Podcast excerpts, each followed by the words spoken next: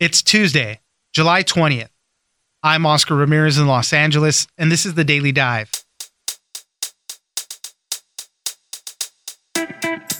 Pandemic reality check. We are getting further away from the end than we should be. To be clear, it is nowhere near as bad as it was at the height of the pandemic, but once again, numbers are trending in the wrong way. Infections are going up, hospitalizations and deaths are going up, and in some places like LA County, mask restrictions are being reimposed. Joel Achenbach, science reporter at the Washington Post, joins us for more. Next, Jeff Bezos and his company Blue Origin are set to take off to the edge of space. While this is a similar mission to the one that Richard Branson and Virgin Galactic carried out, the four passengers of Blue Origin will be taking off in a rocket straight up into the air and fall back down in a capsule after floating in microgravity. Morgan Brennan, co anchor of CNBC's Squawk on the Street, joins us for the next entry into space tourism. Finally, 18 year old Kara Eaker is the first U.S. athlete to test positive for COVID 19 after arriving in Tokyo for the Olympic Games. She is an alternate for Team USA Gymnastics and has been taken to a hotel to quarantine until she tests negative.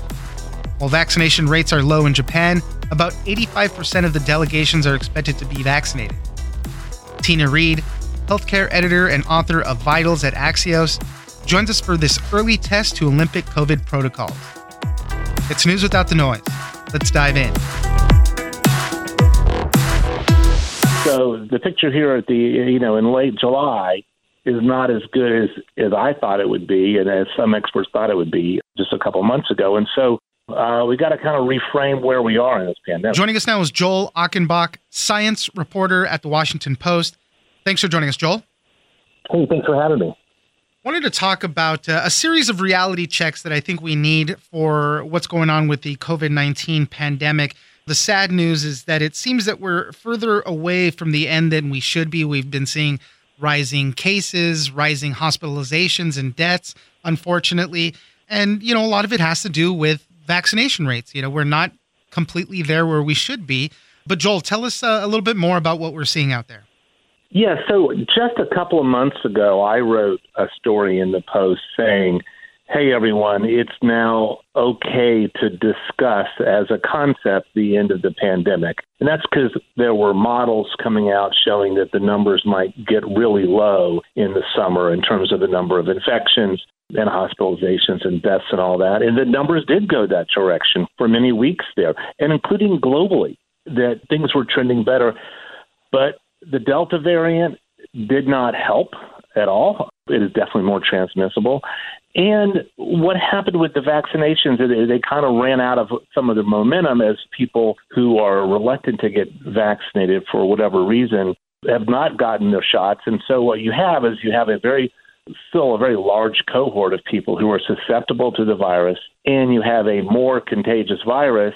So the picture here at the you know in late July is not as good as as I thought it would be, and as some experts thought it would be just a couple months ago. And so uh, we got to kind of reframe where we are in this pandemic. Yeah, definitely. I totally agree. You know, I live in Los Angeles. So, Los Angeles County this past week announced that they had to reinstate indoor mask requirements for everybody. This is regardless of what your vaccination status is. And, you know, these are the things that nobody wants to go back to. And, and nobody's arguing for much more than that right now, it seems like. But the public health officials say nothing is off the table. You know, that's always kind of the thing. And and that's kind of one of the troubling spots. There's people that have been vaccinated say, well, I don't want to go back to it because people aren't getting vaccinated. But these are the worries, these are the precautions that health officials take, and that's what we don't want. But we're starting to see it again.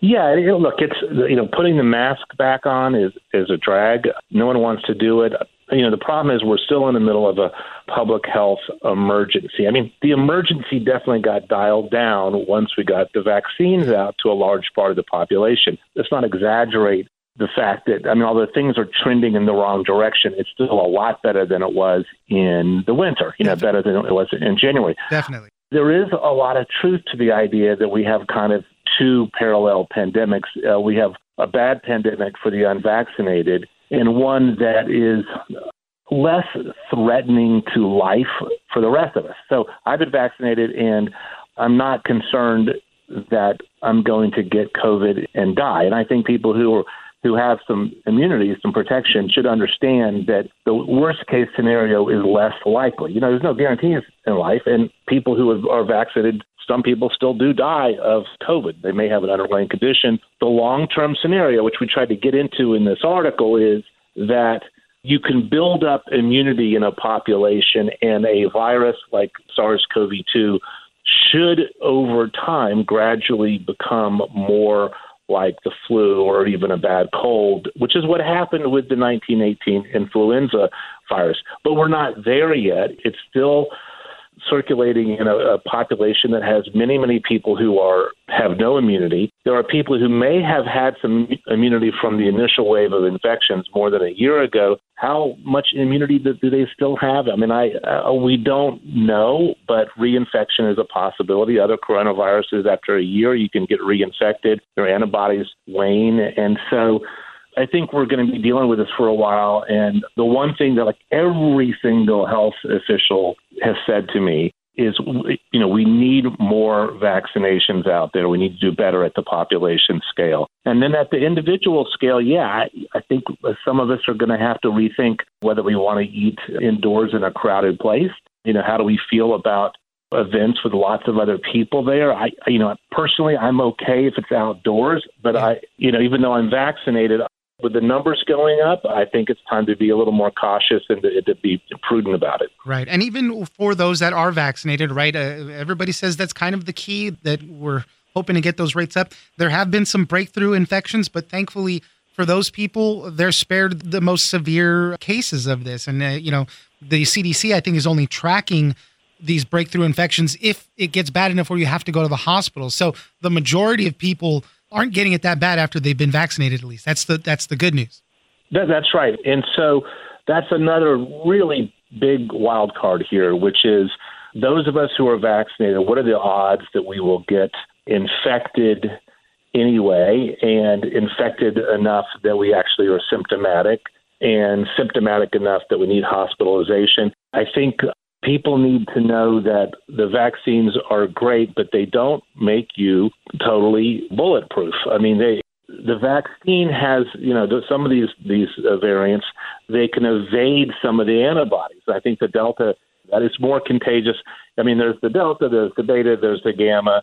The Beta and the Gamma, I know, have some mutations that enable it to evade the antibodies a little bit. I, I'm not sure about the Delta, but it's, you know, as this is going on, you want to be prudent even if you've been vaccinated. Yeah. I think because also you don't want to you don't want to be a vector for spreading the virus to someone else right. who isn't vaccinated and who, who could have a bad outcome.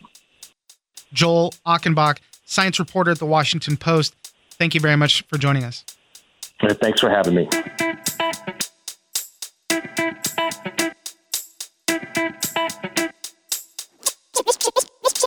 People say they see the thin limb of the Earth's atmosphere it teaches them how fragile and precious the planet is, how there are no boundaries.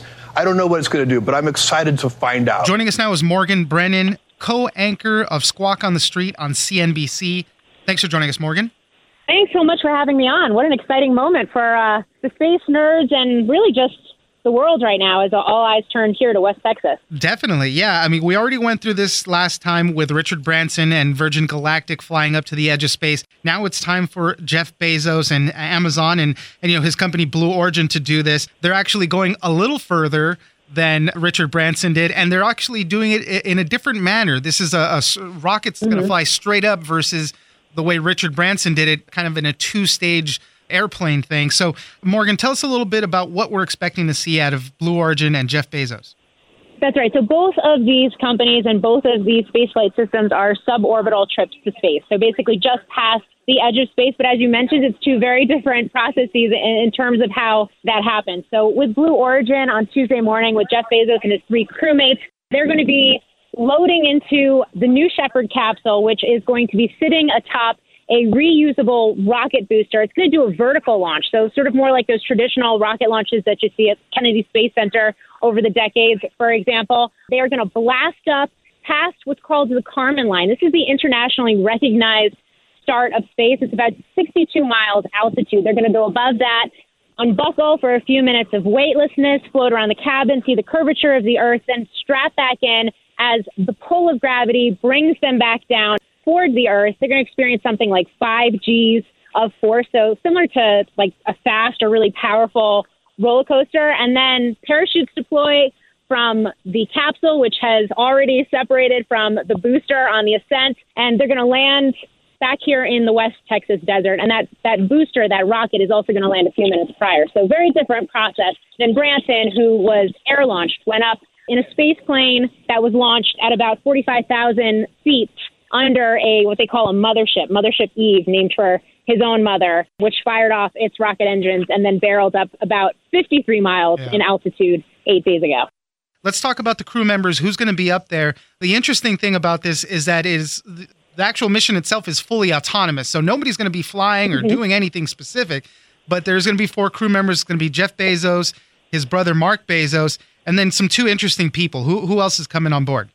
So Wally Funk, who is an aviation pioneer and had started the training process as a Mercury 13 member, one of the women who back in the 1960s started going through physical examinations in the beginning of astronaut training alongside the men. It was a program that was ultimately scrapped, so she never actually made it to space. This has been a lifelong dream for her. 82 years old. When she goes to space, she will become the oldest person to have done so. So that in of itself is historic. On the flip side, the other passenger, the fourth passenger, is Oliver Daemen. He's Dutch. He's 18 years old. On this trip, if all goes according to plan, he would become the youngest person to ever go to space. He's also the first paying passenger for Blue Origin, which, in addition to that being notable for Blue Origin, which with this mission now is officially launching its commercial service as a space tourism company, it's notable because it's the first time ever we've seen a U.S. company put a paying passenger into space obviously, you know, as you mentioned right now too, space tourism, this whole suborbital flight stuff, all of this is coming into focus. I think Elon Musk and uh, SpaceX has plans to do something a little bit more uh, into actual orbital space tourism, but this is yeah. what they're hoping to do. This is kind of the future that they're envisioning. Yeah, I, I think there's a lot of skepticism, criticism out there. This whole idea of like billionaire boys with their toys. And certainly you're talking about some very audacious and visionary men, whether it is Jeff Bezos or Richard Branson or Elon Musk, when you're talking about their space exploits and the quite literally billions of dollars that they have all poured into their own space companies over the last couple of decades. That being said, Bezos has been saying it repeatedly. He said it again today that for Blue Origin, this is really the first piece in a broader vision to build a road to space. This idea of inspiring and enabling future generations to basically be able to colonize the final frontier. It's a very similar situation for Elon Musk as well. With Richard Branson, he too has this longer term vision for space. I would say, though, with Virgin Galactic specifically, while space tourism is sort of the near term, next couple of years uh, situation and business proposition for that company, longer term, it's hypersonic and supersonic travel point to point around Earth as well, which is part of the reason why it was designed as a space plane this space economy really is about 420 billion dollars. How much are the tickets going for Blue Origin uh, right now? Oh my gosh, that is the hundred thousand dollar, multi million dollar, put right. put any dollar amount next to it question. I asked Blue Origin's head of astronaut sales, Ariane Cornell, again in the past 24 hours what those prices are going to look like now that they have opened up ticket sales and they've announced that they're going to do two more flights with people on board behind this one before the year is out. Still no details. Uh, all we know is that the winning bidder of an auction that took place ahead of this flight for a seat was $28 million. That person, because of quote unquote scheduling conflicts, is sitting out this flight. That's how Oliver Daemen made his way onto tomorrow or onto Tuesday's mission. We know that that's sort of like probably peak price because there was a premium attached to that and the bragging rights. Last time Virgin Galactic, which is most comparable to Blue Origin, sold tickets, it was two hundred, two hundred fifty thousand dollars. I think the expectation, at least according to analysts who are studying this as a business, a future emerging business, and, and given the fact that Virgin Galactic, for example, is also publicly traded stock, the expectation is that you're probably going to look at four hundred thousand to five hundred thousand dollars per ticket. But regardless of what that price ends up being in the near term, longer term, whether it's Branson or whether it's Bezos. The game plan here is to bring those costs down. So, very similar trajectory expected to what we saw in the early days of aviation. Yeah. Morgan's going to be on the air on CNBC on Squawk on the Street covering all of this while it's happening. So, make sure to tune in and check her out there. Morgan Brennan, co anchor of Squawk on the Street at CNBC. Thank you very much for joining us. Oh, thank you so much.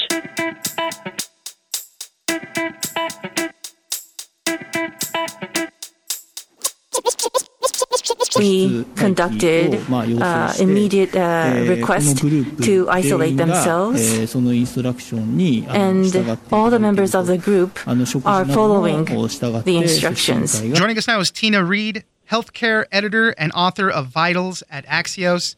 Thanks for joining us, Tina. Thank you for having me. The Tokyo Olympics are set to start on Friday, and we've already heard about several athletes that have tested positive for COVID 19 following their arrivals in Tokyo. But we just heard about the first USA team member to get COVID 19. This is an alternate for the U.S. women's gymnastics team. So, Tina, what are we hearing about all this?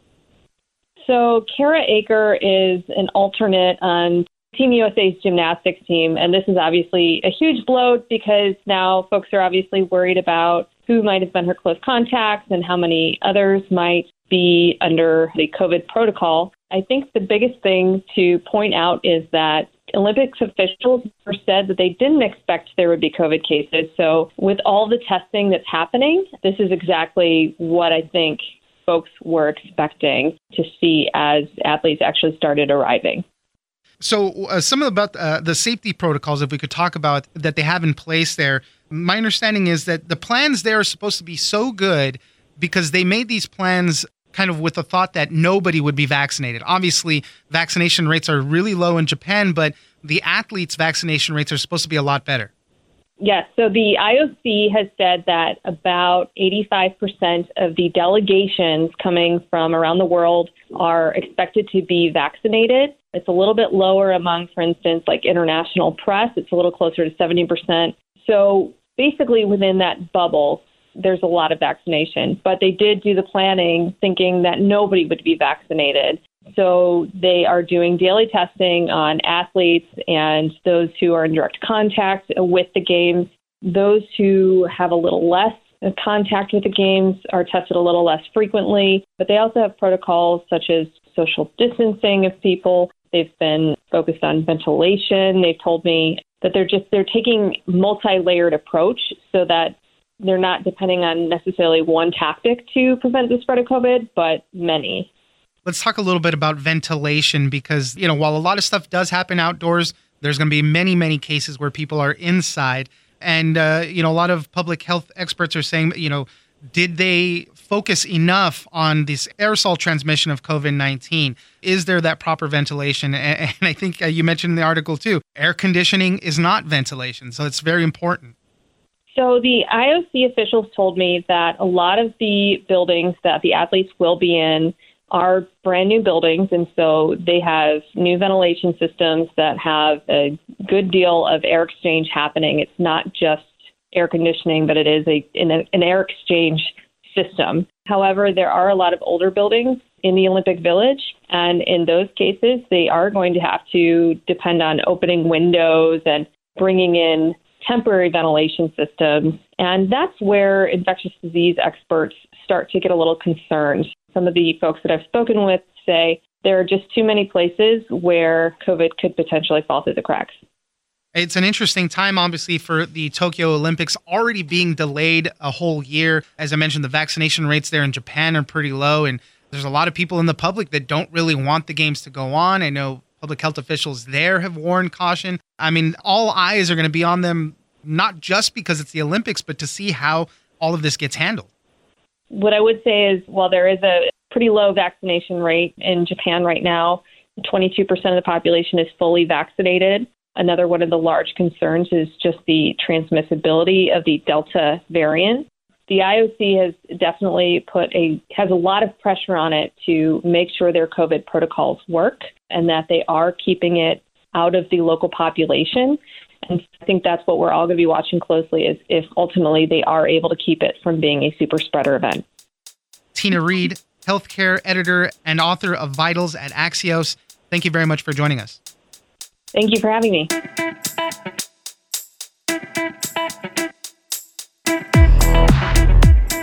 That's it for today. Join us on social media at Daily Dive Pod on both Twitter and Instagram. Leave us a comment, give us a rating, and tell us the stories that you're interested in. Follow us on iHeartRadio or subscribe wherever you get your podcast. This episode of The Daily Dive is produced by Victor Wright and engineered by Tony Sorrentino. I'm Oscar Ramirez, and this was your Daily Dive.